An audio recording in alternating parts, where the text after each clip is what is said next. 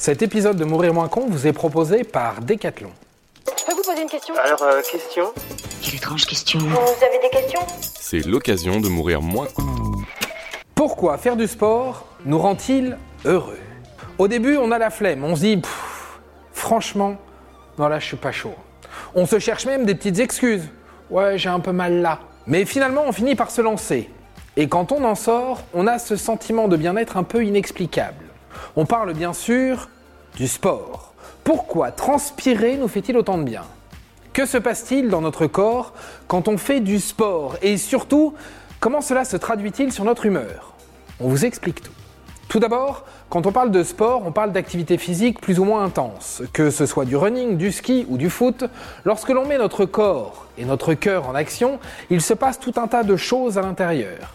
Des choses qui font mal, mais qui font ensuite beaucoup de bien.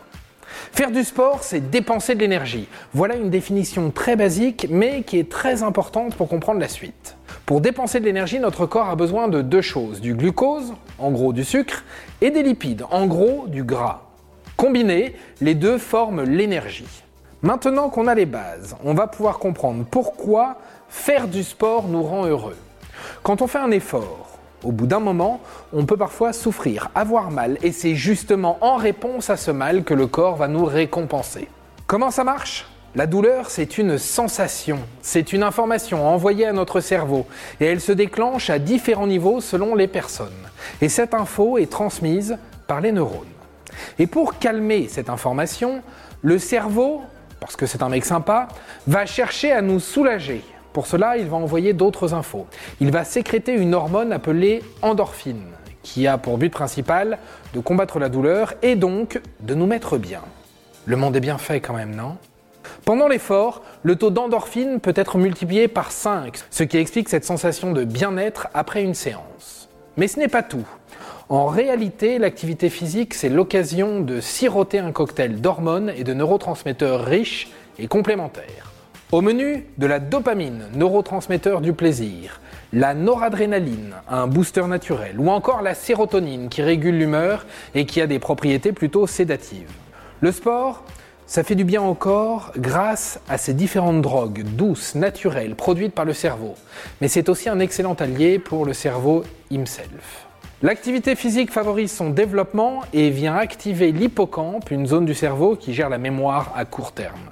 Le sport va permettre d'améliorer cette mémoire tout en réduisant le risque de maladies neurodégénératives. Si à ça on ajoute un sommeil plus réparateur, un risque de maladie diminué comme le diabète par exemple, ou encore une meilleure santé mentale, la promotion du sport n'est plus à faire. Vous l'aurez compris, faire du sport c'est primordial pour la santé, mais c'est aussi un déclencheur de bonheur. Et pour ça, eh ben, on n'est pas obligé de se ruiner non plus. Vous pouvez par exemple faire un tour chez Decathlon et vous aurez largement de quoi vous parer pour courir, skier ou encore vous muscler. Ou bien jouer les Pères Noël ou les bons copains et offrir à votre entourage de quoi vous accompagner dans votre session de sport. Car transpirer ensemble, c'est aussi un moyen de rester motivé. Bon, j'ai un dernier petit point à ajouter, car je vois les plus malins d'entre vous qui vont penser qu'une petite course pour rattraper le bus ou que taper dans un ballon pendant 5 minutes pourrait leur offrir ce sentiment de bien-être. Eh bien, c'est raté. On estime qu'il faut au minimum une activité physique d'intensité modérée de 20 minutes pour recevoir les premiers effets du sport sur le corps. Et il y a plein de façons d'y parvenir. L'objectif des 10 000 pas par jour est l'un des plus accessibles et un moyen parfait de prendre soin de soi. Vous savez donc ce qu'il vous reste à faire. Et voilà, maintenant vous savez tout. Au revoir, messieurs, dames. C'est ça la puissance intellectuelle. Sapristi